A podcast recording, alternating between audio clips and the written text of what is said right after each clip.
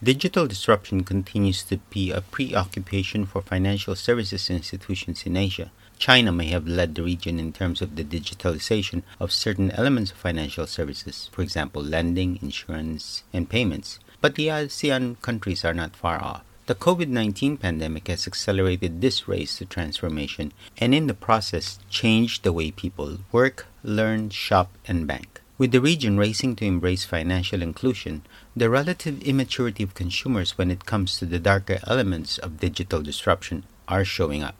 Welcome to Podchats for Future CIO. In today's episode, we will discuss the evolving cybersecurity landscape among ASEAN countries. Our special guest for today is Michael Tan, Regional Director, Asia for IntSights. Michael, welcome to Podchats for Future CIO. Yeah, good afternoon, Alan. I'm honored to be able to join these sessions to have a discussion with you and also to look at uh, the current trend landscape in ASEAN, especially for financial institutions. What exactly is IntSights in 30 seconds or less?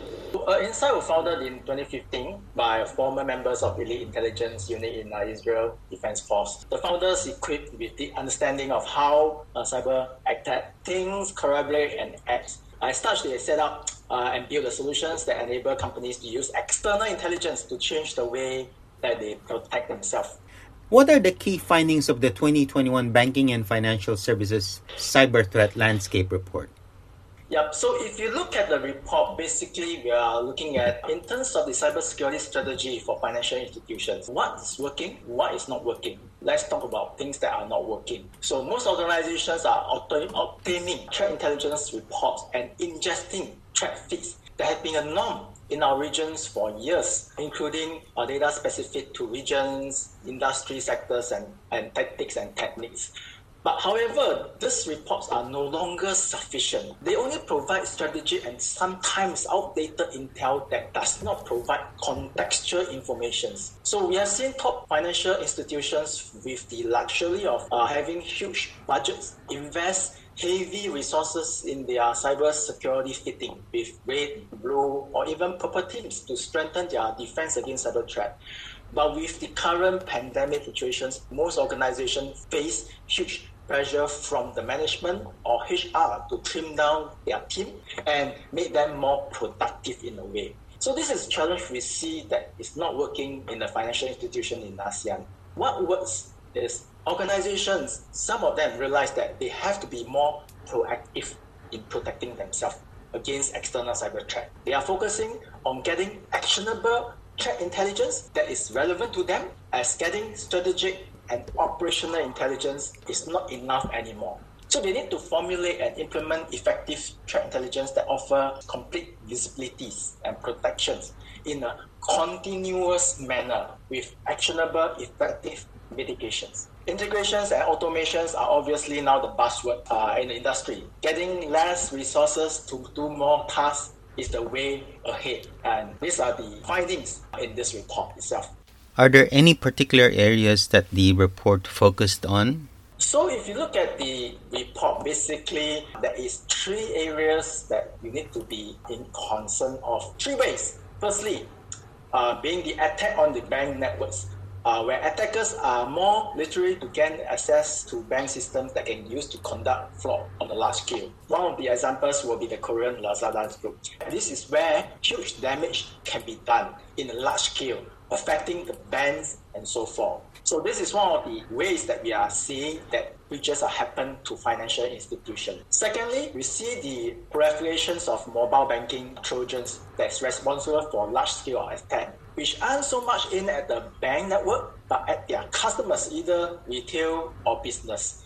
And the third way we are seeing a growing trend as well will be payment card fraud. In this case, again, threat does not act against the bank itself, but the retailer and other business that accept payment cards itself. So we see a trend because, especially in Asia, current pandemic situations, e-commerce, e-payment gateway are booming. This is where we see a huge increase in payment card fraud, especially in terms of scam campaigns that's happening in the developing countries in uh, Asia. And there's a report from the Cornerstone Advisors Group, what's going on in the banking industry. It said that nearly half of bank executives put cybersecurity on their list of top three concerns. This was in 2018, and the number declined to 36% in 2019, and then it declined again in 2020 to 21%. Why do you think cybersecurity concerns are going down in the US? And is this the same trend that you're seeing in Asia? If you look at the reports, what I see is not the decrease of the awareness of priority of uh, cybersecurity. Uh, cybersecurity or security overall, especially for financial institutions, are getting more and more predominant and moving up the scale in terms of the tasks that the CISO or the CIO is looking at. So besides just cybersecurity, a lot of the CISO and CIO, they are looking into other ways that are also uh, making a big concern. Basically, looking into data protection, looking into cloud protection in terms of security, because a lot of applications or services are moving to the cloud.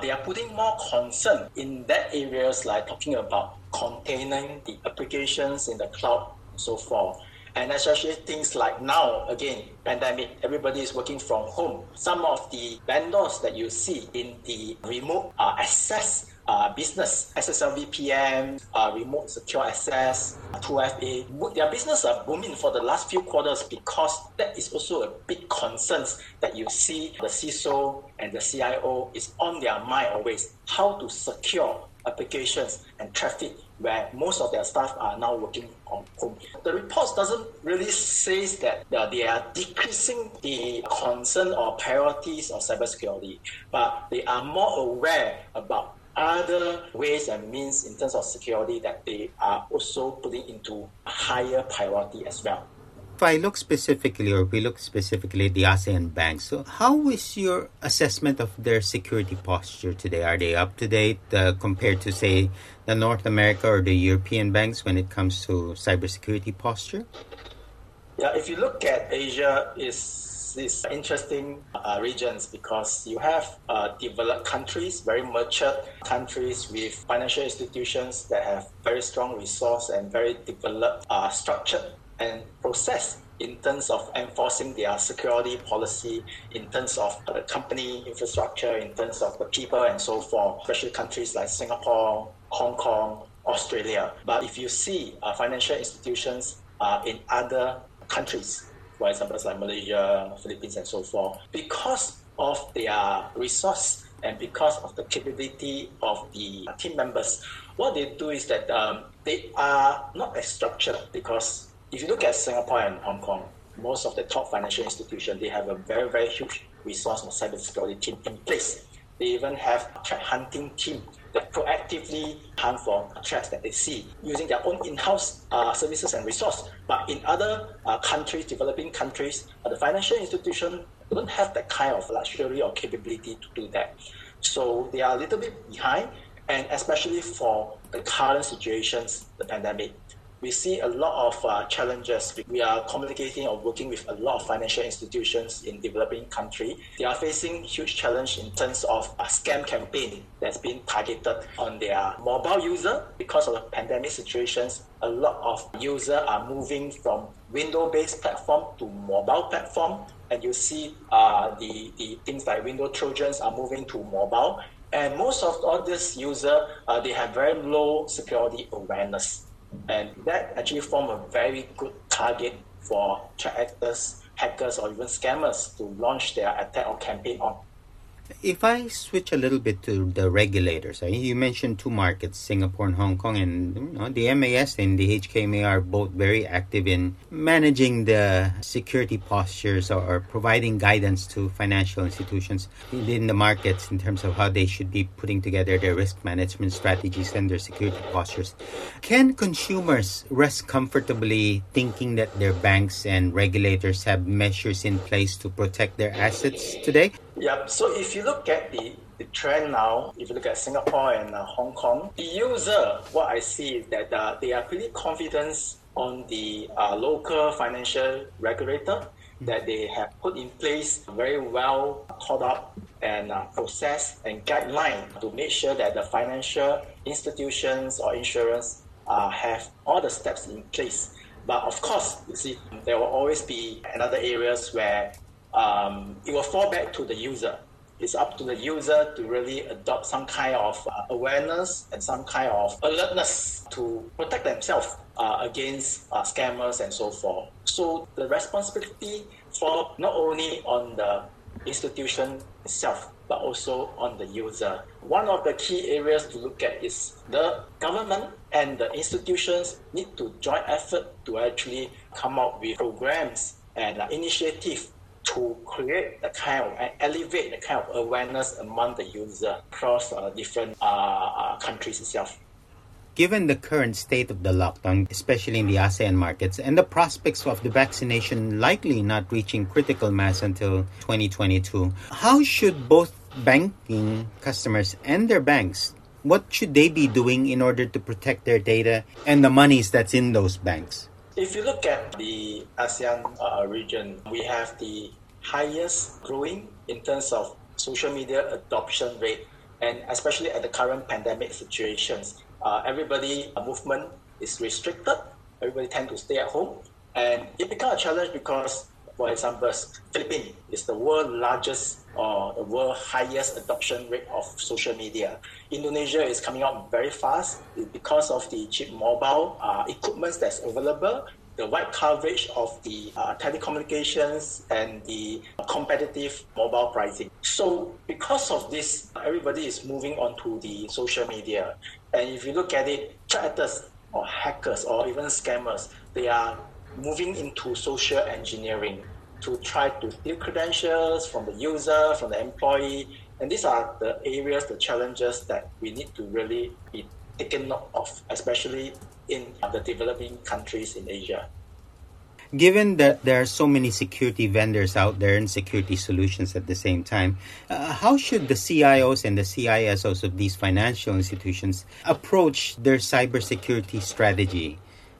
I think one of the challenges even for us we are facing is that when we talk to the CISOs and to the CIO, uh, we spend a fair bit of time trying to also educate them what is our unique value propositions, where are we positioned, because most of the vendors in the market now they are extending or expanding their uh, service portfolio. A lot of vendors are overlapping each other in terms of the service offering and so forth. So the CISOs or the CIO need to draft up a very clear strategic uh, of what they want to do and prioritize that which are important and urgent and which are important and not so urgent in a way and address especially the current trend that we see so getting of information is very important because that's where you are able to add and prioritize the process and the procedure, how you want to go ahead in terms of uh, setting a guidelines to do a planning to strengthen your whole security posture of your organization itself.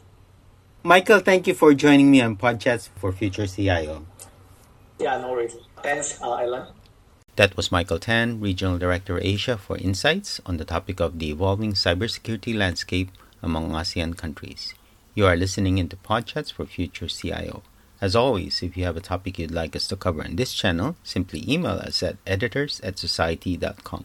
We'd also like to invite you to sign up for our free weekly newsletter so you won't miss an episode of Podchats for Future CIO. As always, stay safe, have a great day, and see you on the next episode of Podchats for Future CIO. Bye for now.